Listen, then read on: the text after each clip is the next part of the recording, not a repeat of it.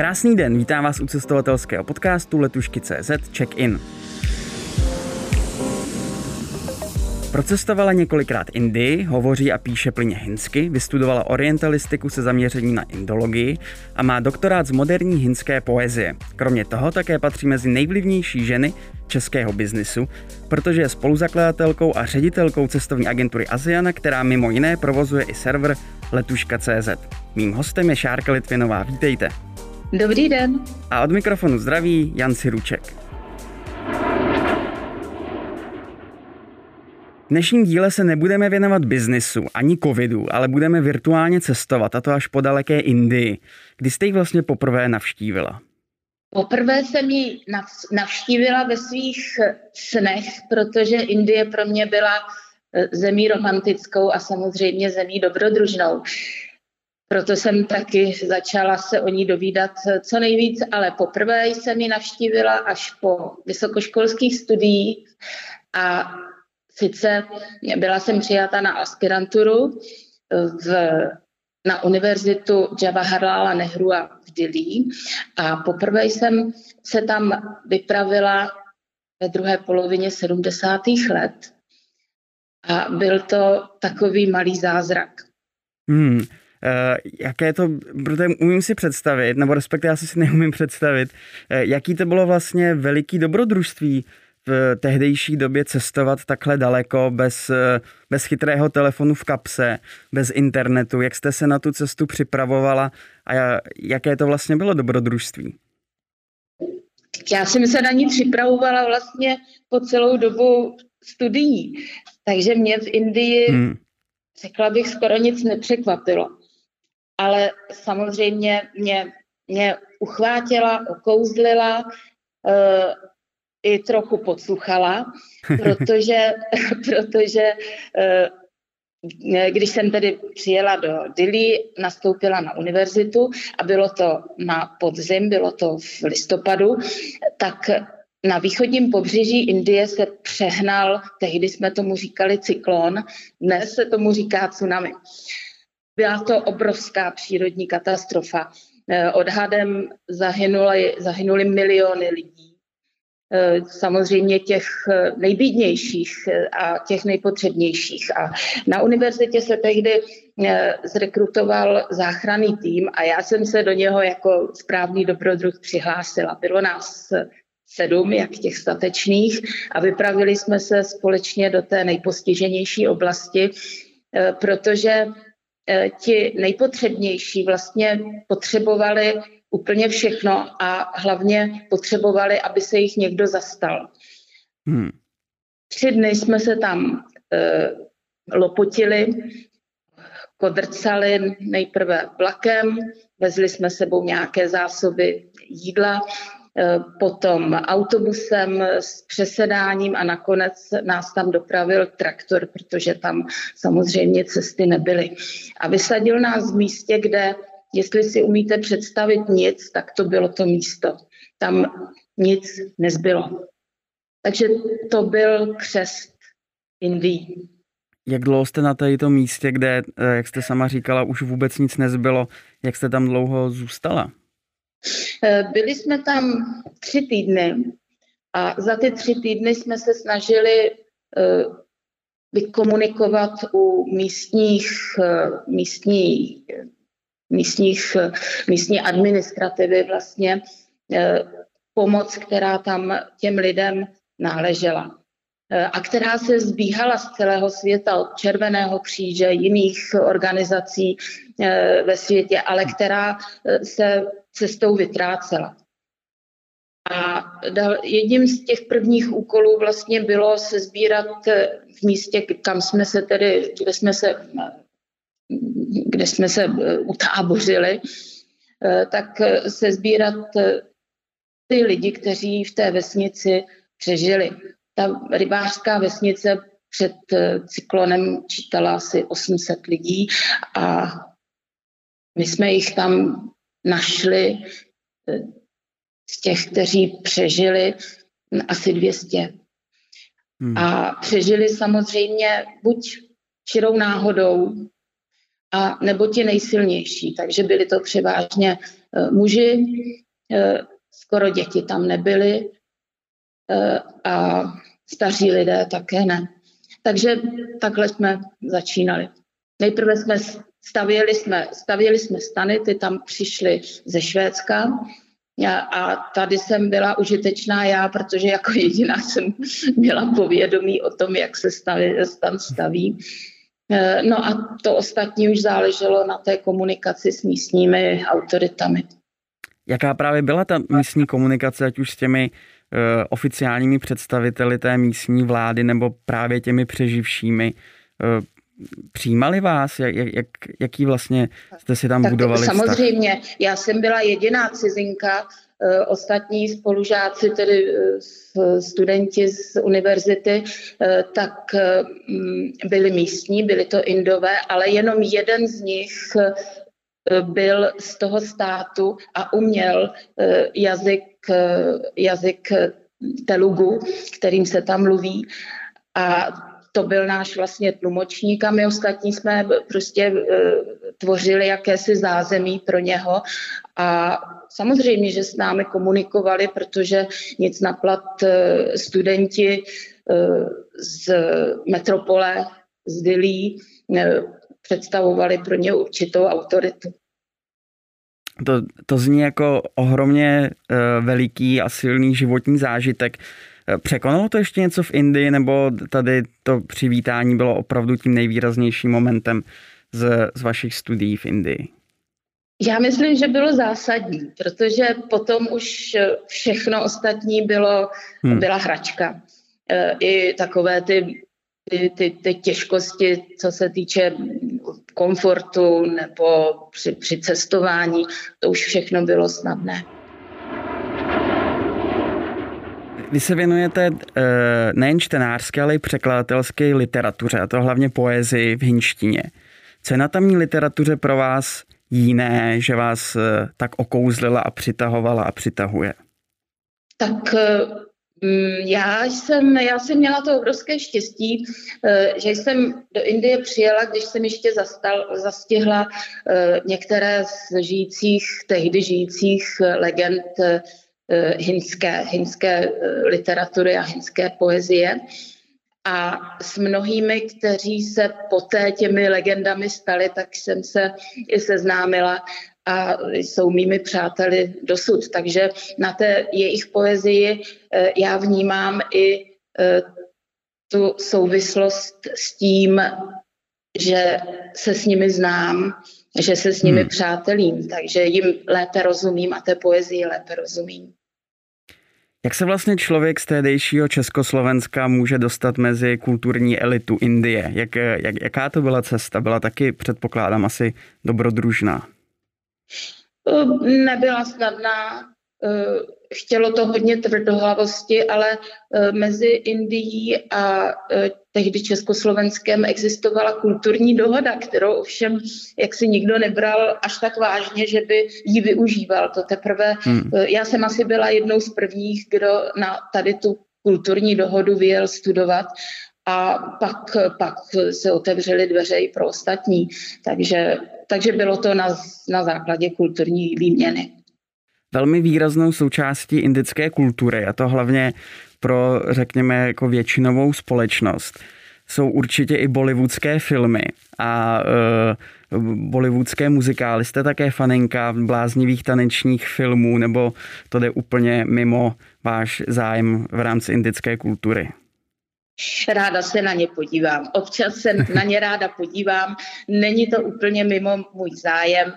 Eh, je to takové romantické, hezké podívání se a eh, ono to i částečně odkrývá tu Indii, i když samozřejmě idealizovaně, nesmíme všemu věřit, respektive nesmíme se spoléhat na to, že to odráží e, realitu, ale je to takový idealizovaný obrázek a je příjemné se občas e, u toho zasnít. Mě úplně e, velmi moc překvapilo, že v, Hollywood, v Bollywoodu právě vzniká nejvíce filmů na světě. A to několika řádově víc než ve slavnějším Hollywoodu. A to až 2000 filmů ročně. Jaká je vlastně současná Indie eh, v kontextu té globální kultury versus té své domácí a tradiční. Jak se to tam míchá a prolíná? Co je vlastně silnější? Tak Indie byla, je a bude svá. Eh, samozřejmě, že s nástupem eh, moderních technologií a tím, jak se v 90. letech otevřela světu díky tedy liberalizaci ekonomiky a tak dále, tak samozřejmě, že ty globální, moderní světové vlivy ji zasáhly ale ona stejně zůstává svá. Ta obrovská indická diaspora, která existuje de facto po celém světě a vlastně už se teď formuje i tady u nás, v menším samozřejmě měřítku, tak zůstává svá. Kolikrát jste vlastně od svých studií navštívila Indii? Počítáte to ještě? Víte, já tam, já jsem v Indii vlastně, jak ráda říkám polovinou svého srdce pořád, takže, hmm. takže pořád. Uh, napadlo vás někdy, že byste tam chtěla být i tou druhou polovinou, že, že byste tam dokázala žít, nebo je právě na Indii i hezké to, že člověk může přijet, odjet a půlkou srdce může zůstat? Tak eh, já pravděpodobně patří mezi ty, kteří by dokázali žít všude. Eh, záleží na náhodě, na příležitosti. Já žiji tady, nestěžuji si eh, a jsem ráda, že jsem do Indie mohla kdykoliv od 90. let vlastně, ale i dříve, ale od 90. let o své vůli vycestovat kdykoliv. Teď dva roky už jsem tam nebyla a schází mi to. Celý svět právě od těch 90. let prošel ohromným ekonomickým, technologickým a hlavně digitálním rozvojem. Strašně moc věcí se v našem každodenním životě změnilo a mění.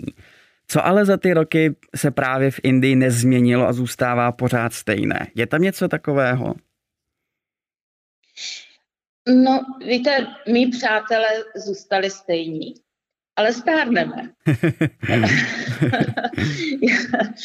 Eh, bohužel jejich děti většinou již v Indii nežijí.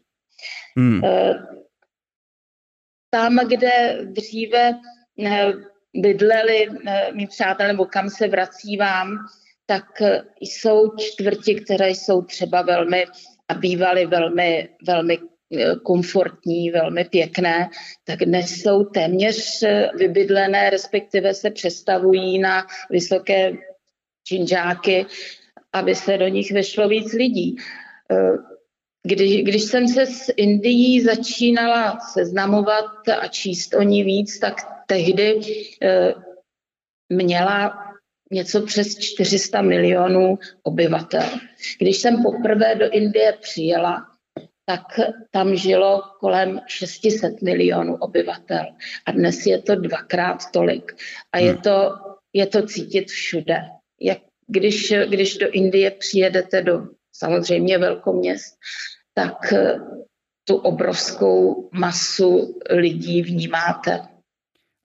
Jak vy osobně vnímáte tady ty změny a ten ohromný rozvoj a vývoj v Indii? Je vám to vlastně, řekněme, jako blízké, sympatické, nebo jste v tom trochu víc nostalgická? Tak je to nevyhnutelné, to je nevyhnutelné všude. Eh, ten běh eh, se nedá zastavit a eh, Indie hm, se v ničem neliší od ostatních částí světa. Ty moderní technologie Indii zasáhly samozřejmě velmi výrazně a zasáhly do života lidí dnes v běžné, tedy běžné indické řekněme, středostavovské rodiny je běžné, že eh, využívá služeb eh, posluhy, eh, sluhů nebo pomocníků v domácnosti. A jestliže dřív paní domu se vyklonila z okna, zavolala na toho svého sluhu, sluhu tak dnes mu zavolá mobilem. Protože všichni ho mají v kapsech, v kapsách. Takže, takže i, to je ten, i to je ten rozdíl. Ale v zásadě Indové nemění uh, ani svoje zvyky, ty, ty zásadní zvyky, uh, ani, uh, ani stravu. Ind se vyznačuje tím, že nic jiného než to, na co je zvyklý od malička, nejí. To je, to je takové specifikum.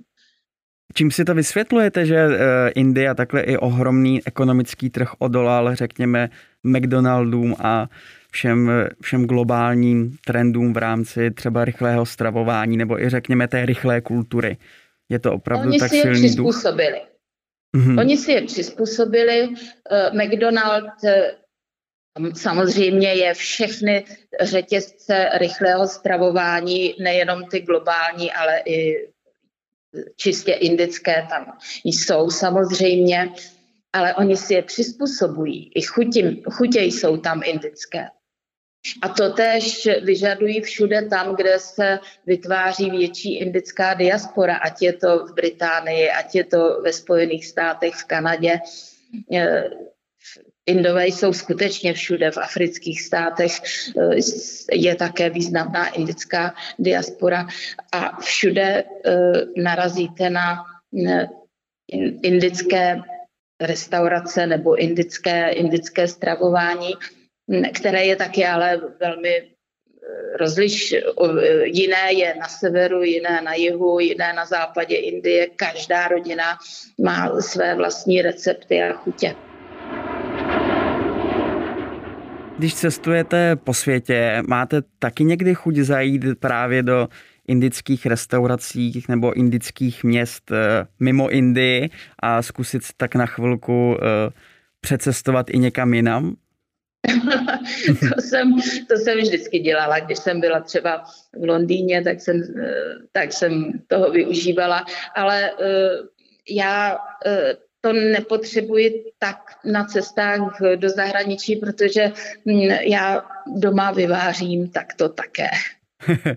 Jaké je vaše nejoblíbenější indické jídlo, které eh, sama ráda vaříte? Těch indických jídel je hodně, ale ten základ je vždy podobný, tedy pokud se držíme severoindické kuchyně, tak eh, je to, je to rýže nebo, nebo eh, čapáty, což je taková, taková, takový druh placky, luštěnina na různý způsob a různá zelenina zase na různý způsob a pomáhá tomu samozřejmě koření. Je to jednoduché, je to dobré. Dá se někde Indie zažít i v Česku? A teď eh, nemyslím jako nutně eh, dobrou indickou restauraci, ale myslím tím i třeba kulturně eh, nějaké výstavy nebo jiné kulturní věci nebo u nás není úplně možné si na chvilku na odpoledne zajet do Indie? Tak teď těch výstav a kultur moc není na dosah, ale v Národní galerii máme, máme sbírku ve fondech, sbírku několika eh, významných nebo dobrých indických eh, výtvarníků, a, eh, ale výstavy tady dlouho nebyly. Naposledy jsem měla tedy tu příležitost uvést v Národní galerii takovým mini pohledem jednoho indického současného výtvarníka na, Narendra Pál Sinha. A to je tak asi všechno. Nejvíc možná Indii lze zažít u nás doma, nebo tady u mě v kanceláři. Když eh, se vám třeba stýská právě po Indii, jak jste říkala, že jste tam už dva roky nebyla, tak jaký máte recept, aby, eh, aby se vám tak nestýskalo? tak já se vždycky popovídám se svými přáteli a nebo se začtu do něčeho pěkného, co mi Indii připomene. Máte teď něco rozečteného, co byste mohla eh, sdělit jako takový tip pro, pro naše posluchače? Co, co je teď zajímavá literatura, kterou, kterou čtete a která vám pomůže nebo pomáhá cestovat v téhle té neúplně lehké době? Myslíte indickou? Mhm, ano. No, já si, já si čtu um, některé poezie současné, tedy od současných autorů, Mangleš Dabral, ale například už bohužel, bohužel doplatil na COVID, na COVID. Toho je mi velmi, velmi líto a, a možná se pustím do, do překladu. Mm-hmm. Do, do překladu jeho posledního díla, nebo? Jeho, jeho, jeho některých básniček, poezie. Wow, jak, jak se vlastně překládá poezie z hinštiny do, do, do češtiny? Jaký v tom máte proces nebo systém? No, víte, většina, té, většina autorů moderní poezie, teď myslím v konce minulého mm-hmm. století a současníků, tak eh, skládá nebo píše ve volném verši, což se může zdát být jednodušší, ale často je obtížné nacházet ekvivalenty hm, tak, aby obrazotvornost našeho čtenáře, který, řekněme, s Indií nemá zkušenost, byla jaksi správně emočně nasměrována. Takže někdy to dá přemýšlení. Tak já vám budu držet palce, ať se vám u toho dobře přemýšlí, eh, ať zvládnete překlad a hlavně ať se co nejdřív také podíváte fyzicky do Indie. Děkuju. Šárka Litvinová byla mým dnešním hostem. Děkuji. Také děkuji. A my se uslyšíme v dalším díle v podcastových aplikacích od Apple, Google nebo na platformě Spotify. A když dáte našemu podcastu follow, nikdy tak už nezmeškáte žádnou další epizodu check-inu.